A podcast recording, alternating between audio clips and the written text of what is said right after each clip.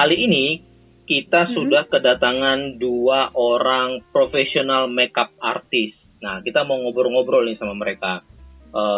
Bagaimana sih sebenarnya profesi makeup artist itu di tengah pandemi COVID yang sedang kita alami? Kalau beberapa waktu yang lalu kita udah ngomongin dari berbagai bidang. Nah, menariknya hari ini kita coba bahas sebuah bidang yang cukup niche sih menurut saya. Tapi kita mau tahu nih, sebenarnya terpengaruh nggak sih di bidang pekerjaan makeup artist ini? Nah, jadi di tengah-tengah kita sudah hadir dua orang profesional makeup artist, yaitu Kak Yola. Selamat malam, Kak Yola. Iya, malam. Dan Kak Stephanie. Selamat malam, Kak Stephanie.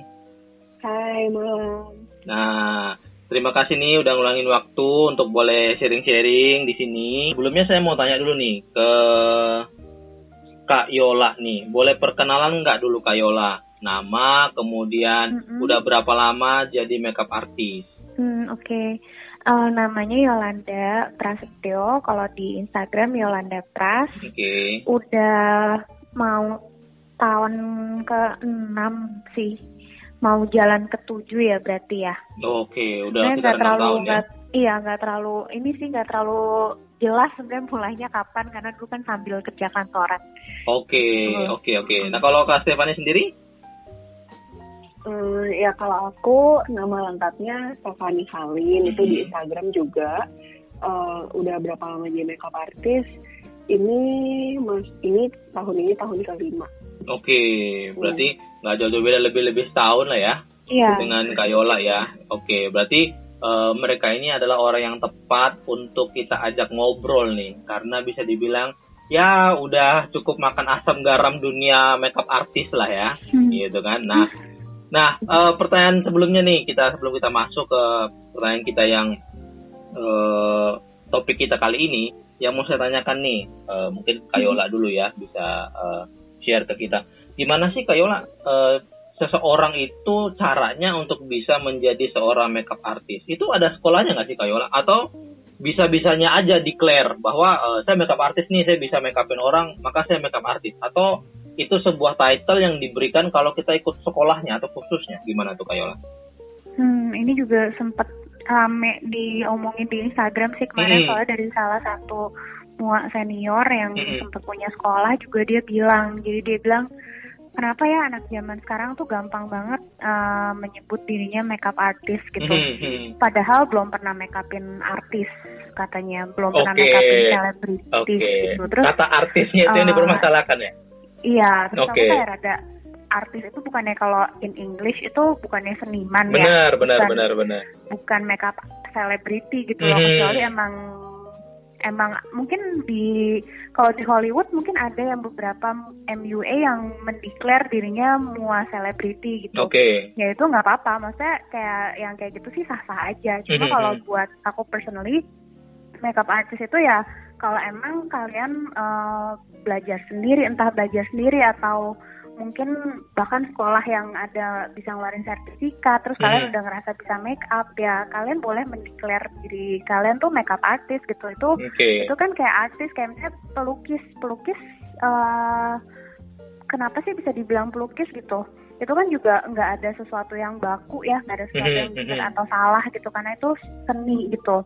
Jadi menurut aku sih asal kita ngerasa kita bisa makeup ya nggak apa-apa disebutnya makeup artist gitu. Oke. Kalau Kak Yola sendiri jadi makeup artisnya itu lewat jalur apa nih Kak Yola? Memang autodidak belajar sendiri atau ikut kursusnya atau ada sekolahnya atau gimana nih?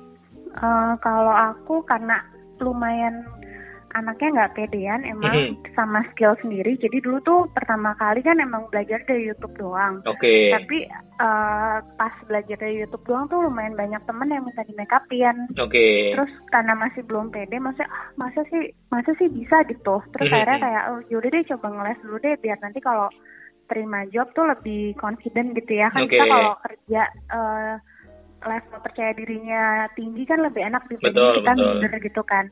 Nah, jadi akhirnya ngeles di beberapa orang waktu itu.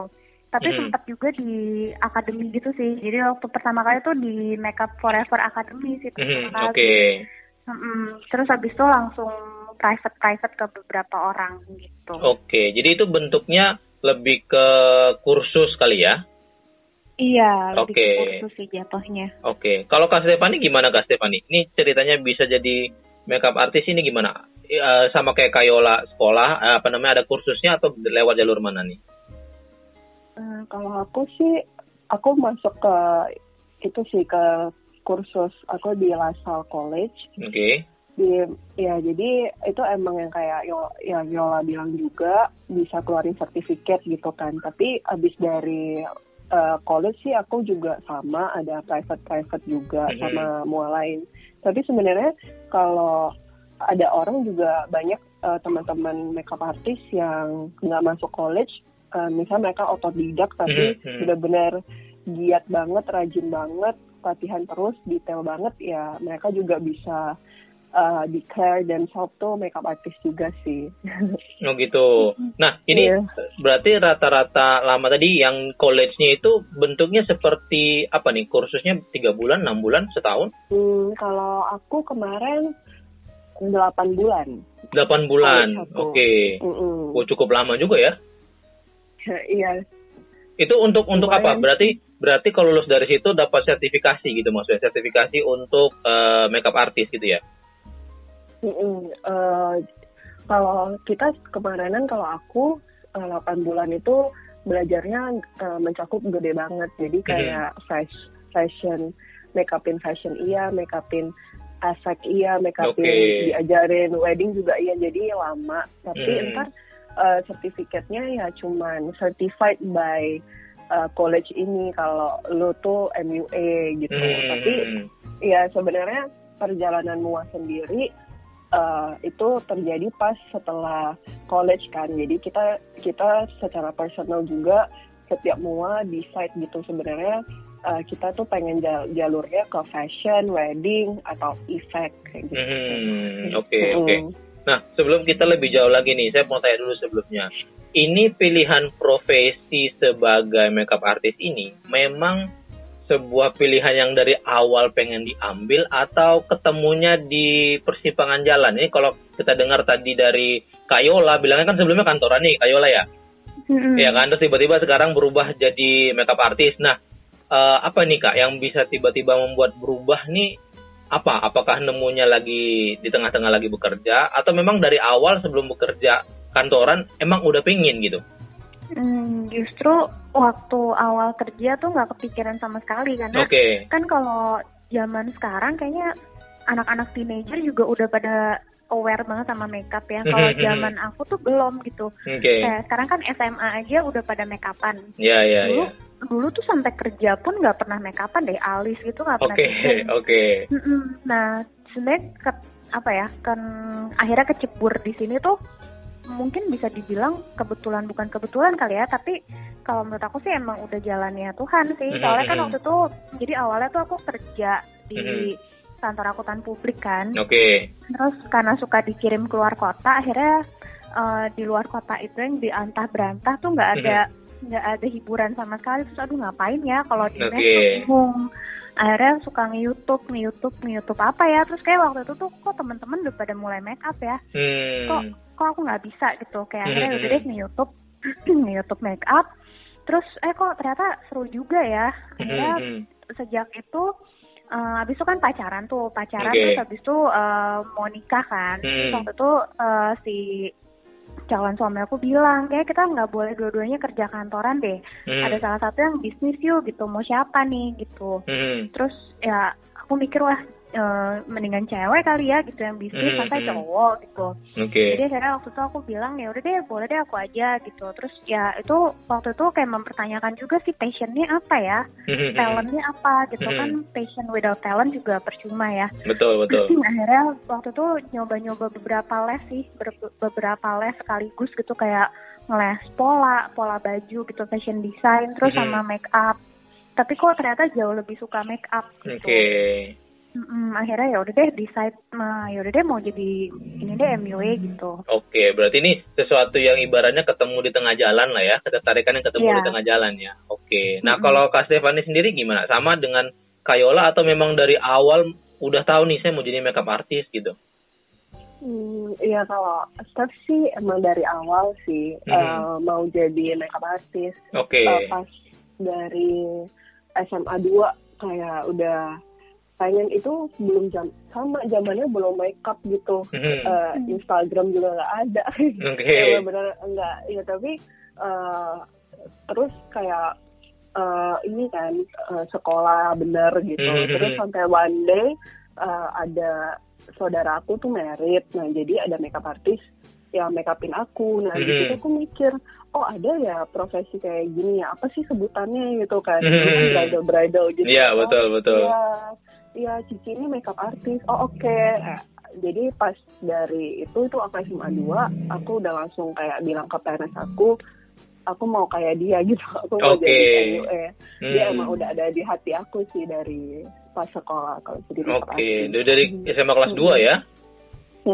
Nah itu ketika orang tua dengar begitu, itu kan profesi yang bisa dibilang belum booming kayak sekarang ya. Kalau sekarang kan seperti tadi Kak Yola bilang, orang baru bisa makeup dikit udah sebut makeup artis gitu kan. Nah, zaman itu kan mungkin belum booming. Nah, respon orang tua gimana tuh? Respon orang tua ya kayak beneran gitu ya kan. Tapi aku bilang iya bener-bener, soalnya bener-bener kepikiran banget. Dan aku ngerasa kayak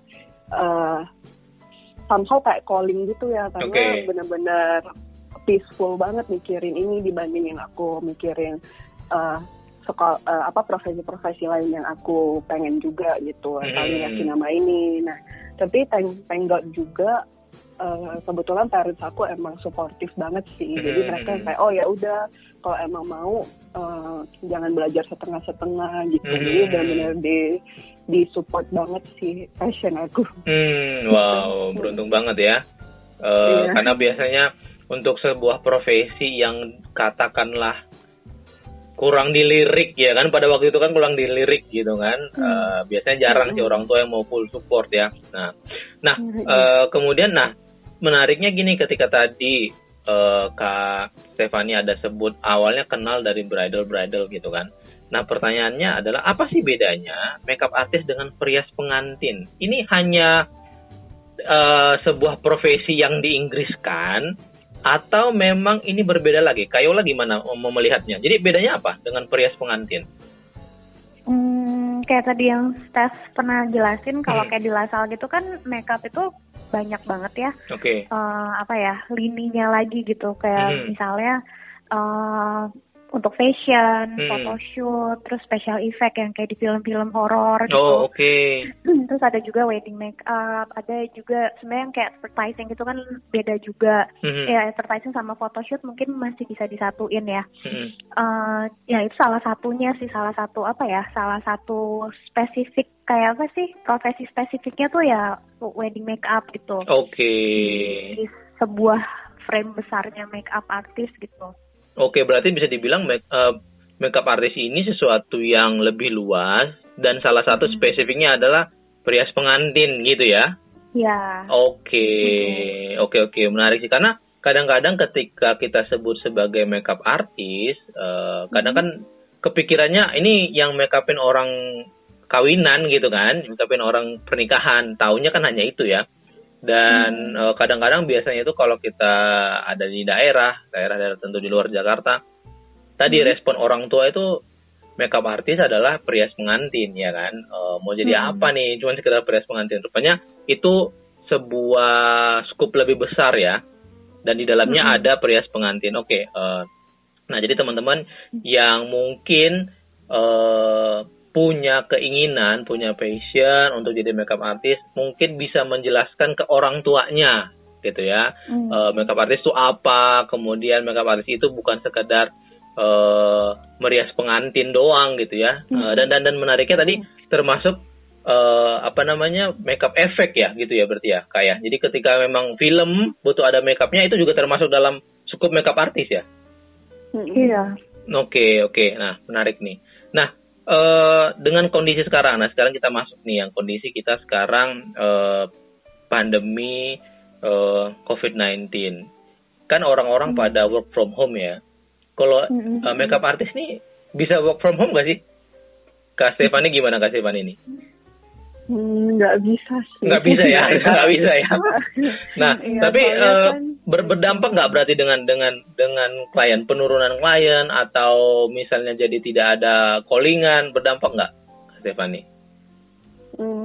Sebenarnya kalau kegiatan makeup artist menurut aku sih pasti berdampak sih, karena kan kita harus physical distancing juga sekarang. Yeah. Jadi ya berdampak sih menurut aku, sama berdampak ya? Lebih ke postpone ya, mungkin kayak job-job yang di bulan-bulan yang lagi dihimbau untuk distancing ini ya kita undur-undurin gitu. Oke. Ini berarti penurunannya berapa persen nih Kak Stephanie? Dari yang sebelum pandemi dengan sekarang, apakah benar-benar sampai benar-benar let's say misalnya biasanya dalam sebulan 10 project misalnya gitu, apakah sekarang turunnya jauh atau bahkan sama sekali nggak ada? Sebenarnya aku nggak gitu hitungin, tapi kalau misalnya dibilangin misalnya kayak bulan ini dan bulan lalu deh yang kita harus stay at home, aku sih kalau aku pribadi aku nggak ngambil job sih, aku emang sama sekali nggak ngambil. Iya, okay. Kemarin sempat ada, tapi yang kalau emang udah urgent banget dan emang kita distancingin banget, misalnya satu ruangan cuma boleh ada berapa orang. Tapi itu juga benar-benar baru itu sih, karena emang kita di bulan lalu sama bulan ini kalau ada job masuk pun kayaknya nggak dulu gitu, untuk support pemerintah juga. Oke. Kalau Kayola sendiri gimana Kayola? Kalau aku sih jujur berdampak banget ya, berdampaknya banget gitu loh, soalnya biasanya kan kita pasti setiap minggu ada job tes ya, Sabtu minggu tuh udah pasti nggak bisa diganggu lah, pokoknya mau diajak kemana. Oke. Itu udah jadwal pasti ya Sabtu minggu tuh ya? Iya udah pasti. Udah pasti Senin tepar gitu kan. Iya. Wah ini kayak ini hari apa ya udah lupa. Gitu.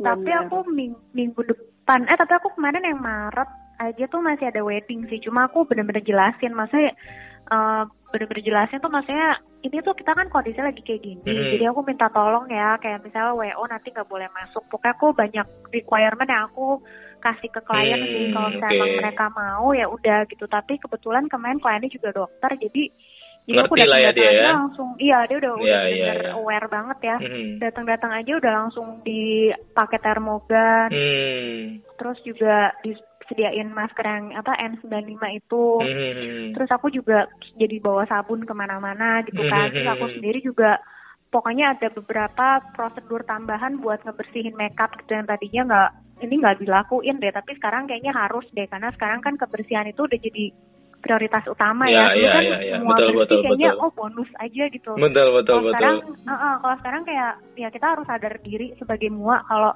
alat-alat kita tuh bisa jadi media penularan loh sebenarnya gitu. Jadi kita harus benar-benar super bersih gitu loh sebisa mungkin, karena kan kita juga sendiri takut ya kalau misalnya nanti kita kenapa-napa juga kan itu tanggung jawab kita juga kan. Iya. Gitu. Jadi sih berdampak banget, cuma makanya nih aku udah kemarin lagi mikirin sih, kan kayaknya wedding nggak mungkin postpone sampai misalnya kan dari WHO aja udah keluarin statement kalau mungkin corona ini akan stay sampai beberapa tahun ke depan gitu betul. Kan nggak mungkin wedding nggak ada sama sekali kan. Iya. Paling pun mereka postpone mungkin sampai tahun depan nggak mungkin dipospon lagi gitu. Betul. Nah makanya kita semua di semua industri menurut aku sih kita harus bantuin pemerintah gitu loh, dengan cara kita mikirin the new normal di industri kita tuh gimana sih. Misalnya dulu wedding tuh dari subuh kayak jam 3 kan start kita udah makeup wedding ya. Iya betul. Karena acaranya sampai malam, tapi mungkin sekarang nggak bisa karena acara sekarang kalaupun ada biasanya tuh cuma akad atau pemberkatan doang. Terus kayaknya nggak perlu dari subuh lagi kali ya, karena kita juga harus jaga kesehatan kan, kalau bangun subuh udah pasti kita kurang tidur segala macam gitu. Jadi kita harus mikirin ini gimana nih the new normal yang versi di wedding industry ini gimana supaya orang tetap bisa menjalankan wedding tapi kita semua masih dalam batas-batas yang aman gitu, karena ya tetap prioritasnya kan sehat kan. Iya. Gitu. Oke. Nah, berarti tadi kan dibilang bahwa dari Kak Stephanie dan juga Kak Yols ini kan berdampak banget ya. dampak banget. Dan pastinya juga berdampak dengan financially dong, ya kan, berdampak dengan keadaan finansial gitu. Nah, pertanyaannya adalah apa sih yang mungkin kakak berdua ini kerjakan mungkin secara pribadi untuk bisa beradaptasi atau bertahan dengan keadaan sekarang? Karena kan tadi kalau misalnya Kak Stephanie nggak ngambil, ya dong, ya, nggak ngambil berarti kan tidak ada pemasukan dong, ya kan? Nah, berarti gimana caranya bisa bertahan nih? Caranya bisa bertahan, terus kemudian apa yang dikerjakan supaya ya kan nggak mungkin terus-terusan nggak ada penghasilan dong, gitu. Kira-kira dari Kak Stephanie apa nih Kak Stephanie? Kalau dari aku sih, ini berarti financially ya? Iya. Kalau aku lebih, ya pasti sih jadi hidup lebih minimalis sih. Oke, minimalis pasti ya, betul. Lebih hemat gitu. Terus juga kebetulan kalau aku pribadi, aku ada baru nge-launch brand sendiri gitu. Oke. Jadi lebih sekarang sih fokusin ke berkarya di situ sih, pastinya sih lebih minimalis. Oke, berarti salah satu yang kreativitas yang muncul adalah bikin brand ya, berarti itu produk sendiri dong ya?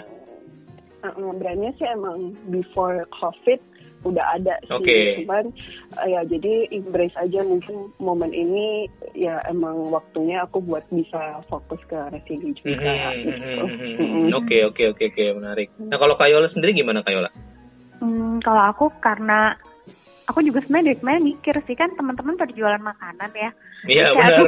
Tiba-tiba jualan tuh banyak banget ya makanan itu ya. Iya kan, kayak semua pada jualan apa yang kita jual lah ya. Betul. Terus aku kayak mikir gila makanan aku nggak enak-enak banget gimana ya gitu.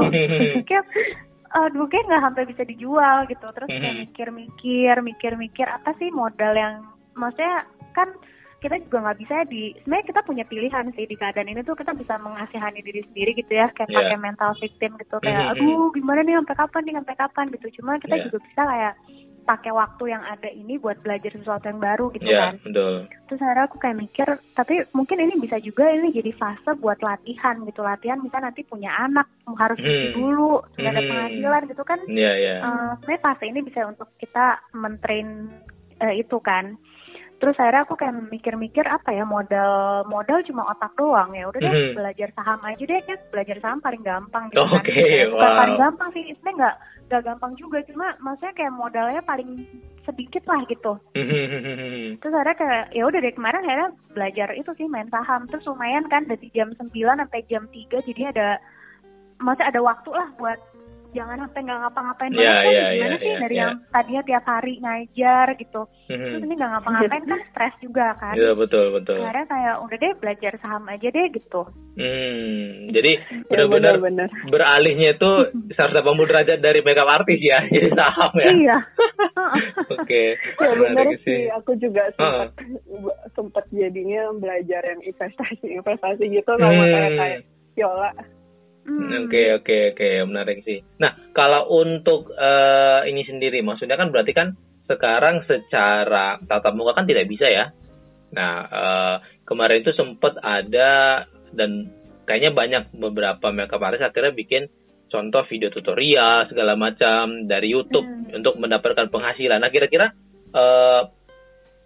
itu menjadi sesuatu yang terfikirkan nggak atau menarik nggak untuk Kak Stephanie, Kayola untuk dikerjain di tengah-tengah pandemi begini? Kalau dari Kak Stephanie gimana? Ya makeup tutorial sebenarnya kalau kepikiran aja sih. Kalau misalnya kepikiran pengen sharing ya sharing, tapi belum kepikiran yang kayak untuk jadi pemasukan ya? Iya. Oh ya aku belum gitu kepikiran sih untuk itu. Kemarin sempat ada open question box juga di Instagram ada nggak ya orang yang mau online learning gitu makeup, tapi aku sih lebih ke free access sih, belum kayak pungut biaya atau karena ya belum kepikiran untuk jadiin income gitu. Kalau Kayola gimana Kayola? Kalau aku sebenarnya dari kemarin tuh banyak yang ngasih masukan kayak gitu sih, udah bikin YouTube aja gitu. Nah itu di makeup artis itu di besarnya emang ada juga yang namanya makeup blogger gitu kan, kayak Tanya Marasia gitu, yang dari YouTube-nya tuh udah banyak banget subscribernya dan bisa ada iklan segala macam, jadi dia bisa dapat income juga gitu kan. Nah, cuma aku kalau boleh jujur, aku tuh nggak demen banget majang muka sendiri. Jadinya agak susah buat apa ya, untuk bikin videonya aja tuh susah. Aku udah bikin sebenarnya cuma nggak mau upload. Harus ya gitu. Jadi kayak nggak apa ya, nggak pede gitu loh buat masang muka sendiri. Jadi kayak aduh kayaknya untuk itu enggak deh kayaknya gitu. Saya apa ya, maksudnya nggak sesuai dengan passionnya sih, mungkin nggak baik juga kalau dipaksain ya. Atau, tapi juga lagi mempertimbangkan sih, maksudnya enaknya gimana ya. Mungkin kan itu juga salah satu media yang menarik. Supaya buat misalnya nambah followers segala macam gitu. Betul. Jadi apa mau aku mau hire orang, tapi kok belum dapat gitu. Sebenarnya lagi pengen hire content creator kayak gitu yang bisa mikirin marketingnya juga gitu, supaya ada caranya gak sih, mungkin kalau ada orang-orang yang tepat di sekitar aku yang bisa kerja bareng, mungkin yaudah deh Yola nggak usah videoin, kita yang videoin, mungkin aku bakal lebih bersemangat gitu. Tapi ini kan juga lagi PSBB juga kan, gimana caranya supaya tetap sehat gitu, tapi bisa jalan gitu sih. Nah, jadi mungkin pendengar nanti yang mendengar ada punya kreativitas di bidang video gitu kan. Nah, boleh kontak nih Kak Yola nih gitu kan. Nah, siapa tahu gitu kan cocok. Nah, tapi gini, dengan kondisi sekarang sekolah aja kan online ya. Kira-kira apakah bisa untuk makeup artis ini dibikin online? Jadi ngajarnya online. Jadi kan kalau YouTube kan tidak interaksi ya, karena kan ada video gitu. Jadi semacam kita buka kelas online beberapa orang, nah baru kita ajarin cara makeup secara online. Itu kira-kira untuk profesi makeup artis memungkinkan nggak? Kak Stephanie gimana? Menurut aku sih memungkinkan sih, tapi harus benar-benar yang tapi pasti ada bedanya ya, karena kita nggak bisa lihat langsung kan, cuman bisa lihat dari virtual paling ya nggak bisa yang kayak gimana banget, mungkin yang simple bisa dan orangnya harus yang limited banget, mungkin ngeceknya harus ngezoom satu-satu kali. Oh gitu ya. Berarti lebih ke private satu-satu ya, nggak bisa kayak karena kan webinar tuh banyak, nggak bisa kayak gitu ya berarti ya. Paling 3 orang gitu, 4 orang ya. Gitu. Tapi pasti beda sih sama ya, artis. Beda sih. Kalau dari Kak Yola sendiri gimana melihatnya kelas online? Sebenarnya kalau sekarang tuh si guru aku yang kemarin aku sempat ngeles tuh udah bikin juga kelas online dan berbayar. Jadi misalnya itu dia dapat videonya bisa diputar berulang-ulang, kalau nggak salah bayar di bawah 2 juta lah ya. Namanya Dandan Indonesia kalau nggak salah. Nah itu sebenarnya udah ada. Tapi kalau aku personally mikirnya yang kayak tadi Steph bilang sih pasti beda ya, karena sebenarnya kalau aku tuh ngajarin sampai megang kuas, megang pin sampai bisa aku hardik sih kayak salah gitu. Jadi menurut aku kayaknya nggak maksimal sih pasti, kecuali dia udah experience ya. Misalnya udah punya pengalaman 2 tahun, 3 tahun. Berarti nggak cocok untuk orang yang baru pertama kali mau belajar gitu kali ya? Enggak. Aku sih dibilang enggak. Soalnya banyak teknik yang harus diajarin one on one, terus benar-benar ditutor gitu sih. Kalau aku benar-benar aku pelototin sih murid-murid itu pas lagi praktek ya. Jadi kayak misalnya tadi megang bulu matanya masangnya gimana gitu. Itu pasti aku liatin sih. Jadi kalau aku sih kayaknya daripada nggak maksimal, mendingan nanti deh. Soalnya sekarang juga kalau misalnya mau ngeles nih cuma nginapin doang, nggak bisa manggil model. Percuma juga kan, maksudnya ini bukan sesuatu yang kita bisa belajar secara teori doang gitu. Itu harus dipraktekin gitu.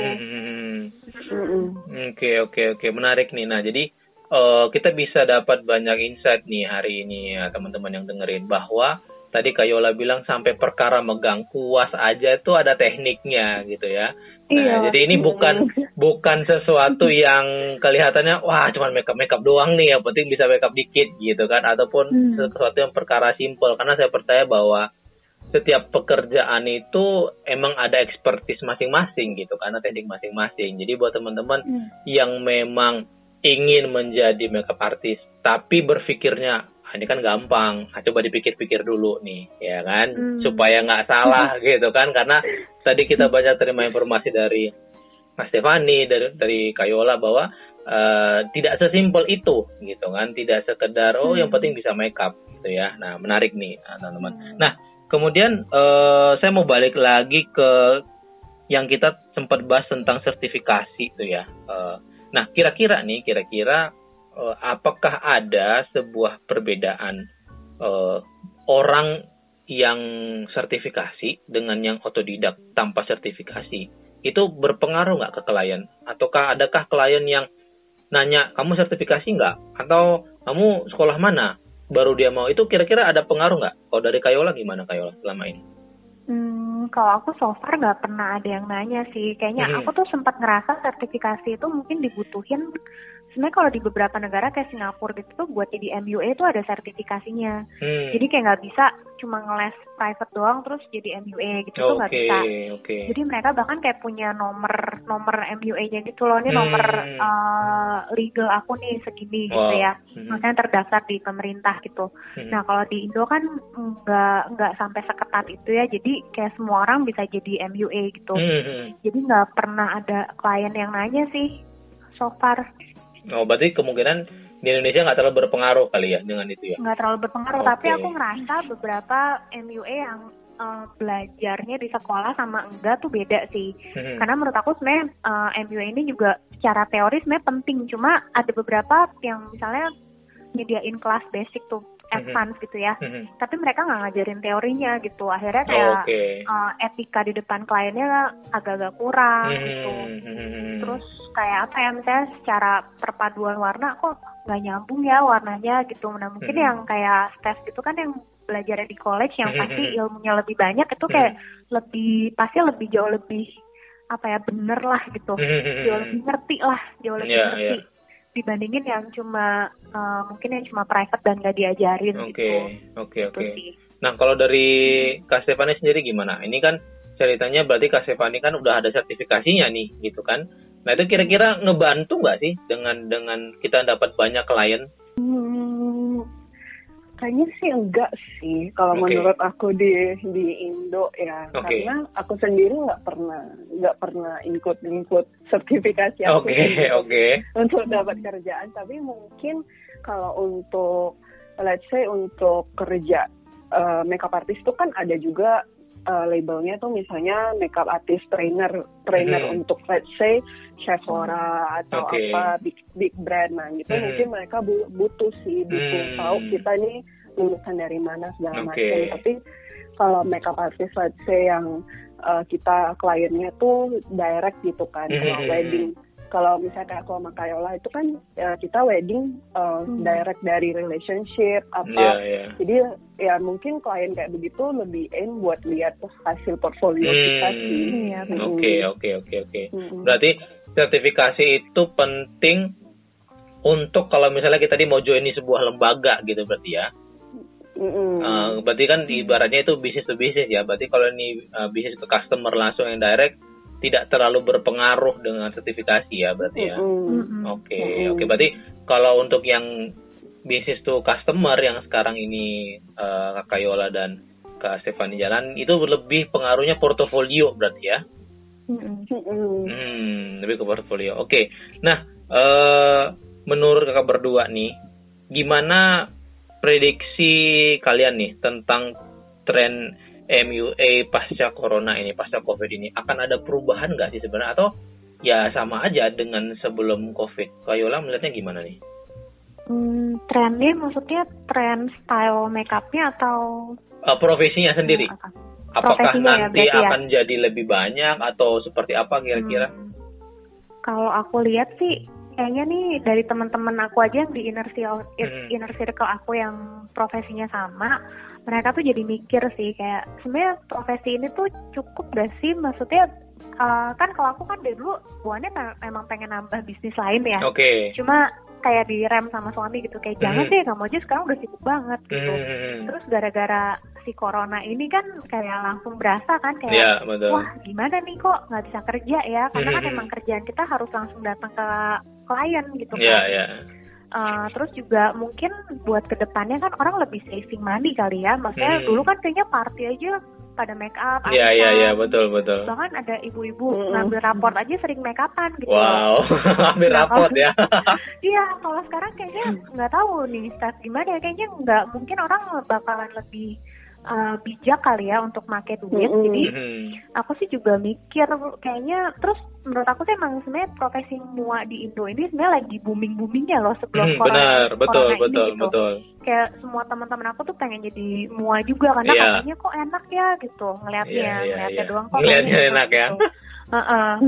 Nah, kalau menurut aku sih mungkin nanti akan ada penurunan ya, karena ada beberapa orang yang aku kenal juga yang mua-mua baru itu karena lagi kesulitan uang juga, kayak mereka sekarang akhirnya ngejual-jualin alat makeup mereka gitu. Oh, I see. Terus mereka bilang sih, mereka udah kasih statement maksudnya, oh kayaknya aku mau balik lagi ke kantoran aja deh gitu kalau ada yang mau terima gitu.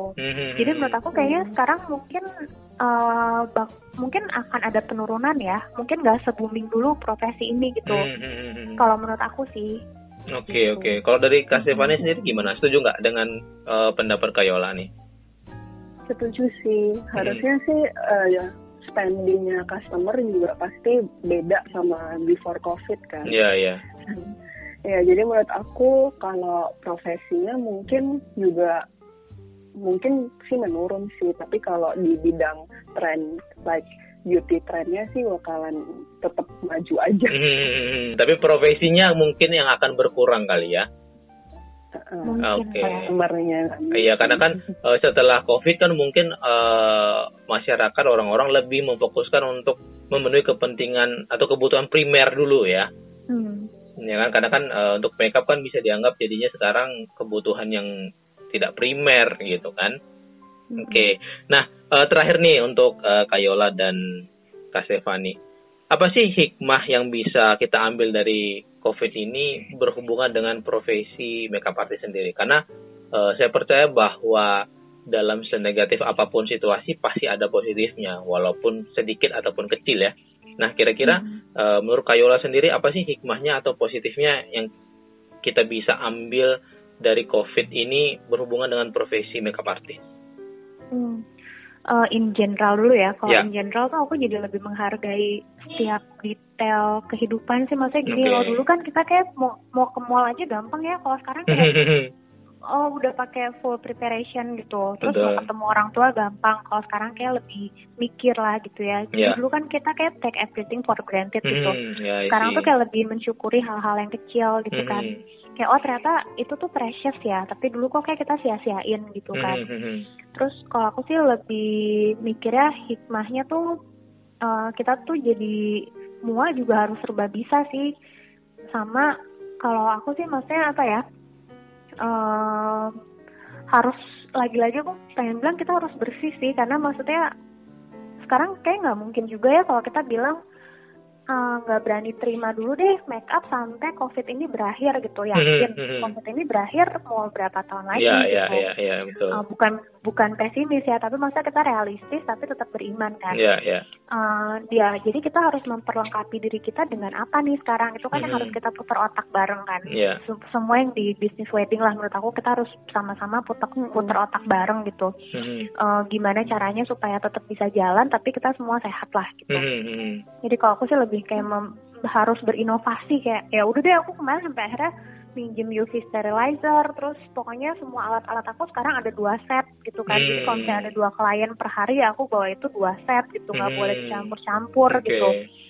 Jadi harus inovatif, sama harus ini sih kayak sekarang tuh kita dipaksa untuk bersatu gak sih, kayak kita harus sama-sama agree kalau kita tuh kesehatan yang paling penting ya. Kita gimana caranya mikirin gitu kan. Jadi kita harus ini sih, harus memikirkan lah gimana kita nge-build new normal supaya kita juga secara mental health tuh juga sehat gitu loh. Gak cuma fisik kita, karena jujur aja pasti staff juga ngalamin gak sih, maksudnya kayak kita yang tadi produktif terus gak ngapa-ngapain. Kalau aku sih sempet yang down banget ya, yang kayak aduh gimana ya Tuhan ini kok begini ya gitu. Cuma ya itu lagi-lagi ya setiap kali kita tempting untuk punya mental victim ya kita harus kayak berusaha membangkitkan diri sendiri kali ya, untuk kayak ayo kita nggak boleh nyerah, kita mikirin kita harus gimana gitu, karena energinya sama kan, energi sebenarnya juga capek kalau kita nyerah tuh capek gitu, kayak rasanya apa sih overwhelmed gitu kan. Mendingan kita mikir ayo deh kita ngapain gitu. Oke, kalau dari Kak Stephanie sendiri apa nih hikmah yang bisa kita ambil dari sini? Kalau aku sama sih, kayak in general misalnya sekarang aku belajar buat lebih ke grateful for little things gitu, kayak grateful buat apa yang masih aku personal punya dibandingin apa yang kayak aku nggak punya gitu, atau yang aku nggak bisa atau apa yang aku nggak bisa lakuin.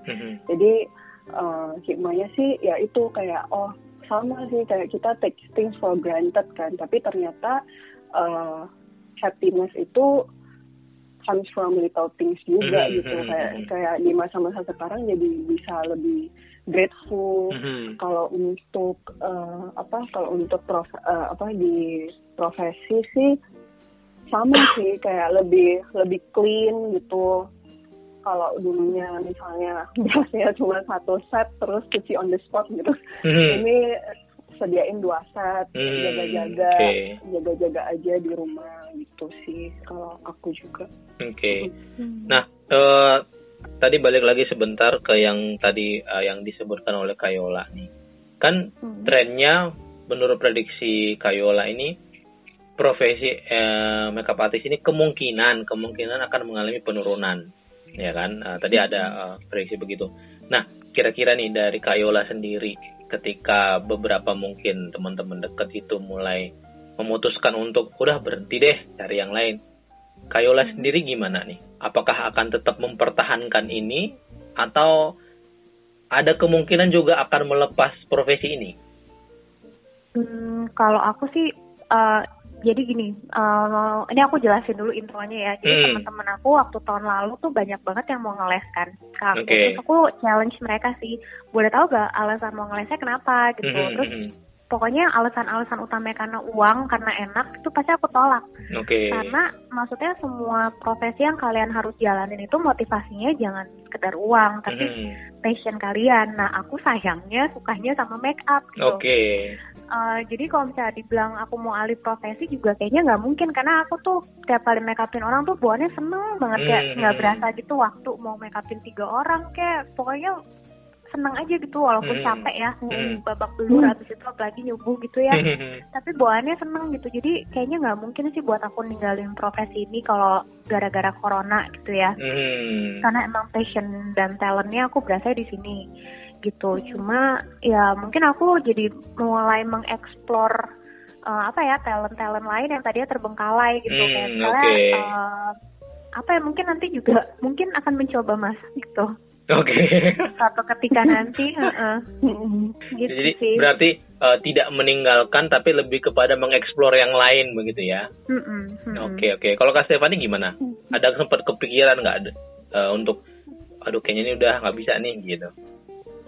Enggak sih aku, karena kalau aku sih emang makeup tuh bukan cuma sekedar job dan making money sih kalau buat aku. Makeup juga on the other hand juga making me a better person gitu. Aku liatnya dengan ngerjain makeup ini kayak aku happy di saat cewek lain juga cakep gitu, bukannya jealous gitu. Kayak aku ngerasa ini tuh medianya aku buat buat lebih bisa becoming a better person juga sih. Jadi aku nggak lepasin. Berarti ini kakak berdua pokoknya apapun yang terjadi masih tetap bertahan ya. Iya. Oke, terima kasih buat Kak Yola, Kak Stephanie. Terima kasih waktunya buat sharing-sharingnya, buat ilmu-ilmunya hari ini yang boleh kita dengar. Terima kasih juga teman-teman yang sudah mendengarkan podcast kita hari ini. Saya berharap ada banyak ilmu, ada banyak informasi yang bisa teman-teman terima. Dan kalau mau kontak dengan Kak Yola atau Kak Stephanie boleh di Instagramnya. Apa tadi Kak Yola? Instagramnya Kak Yola nih? Aku Yolanda, P-R-A-S, Pras, Yolanda Pras. Yolanda Pras. Kalau Kak Stephanie, apakah Instagramnya? Kalau aku Stephanie Halin. Stephanie Halin. Itu berarti di Instagramnya kakak ini ada portofolionya dong ya, berarti di situ ya? Nah jadi teman-teman yang mau lihat, yang mau tanya-tanya, dan yang mungkin tadi mau menawarkan diri untuk bikin videonya, nah boleh silakan kontak gitu ya. Oke, terima kasih teman-teman buat waktunya, buat mendengarkan podcast ini, buat kita semua para narasumber saya.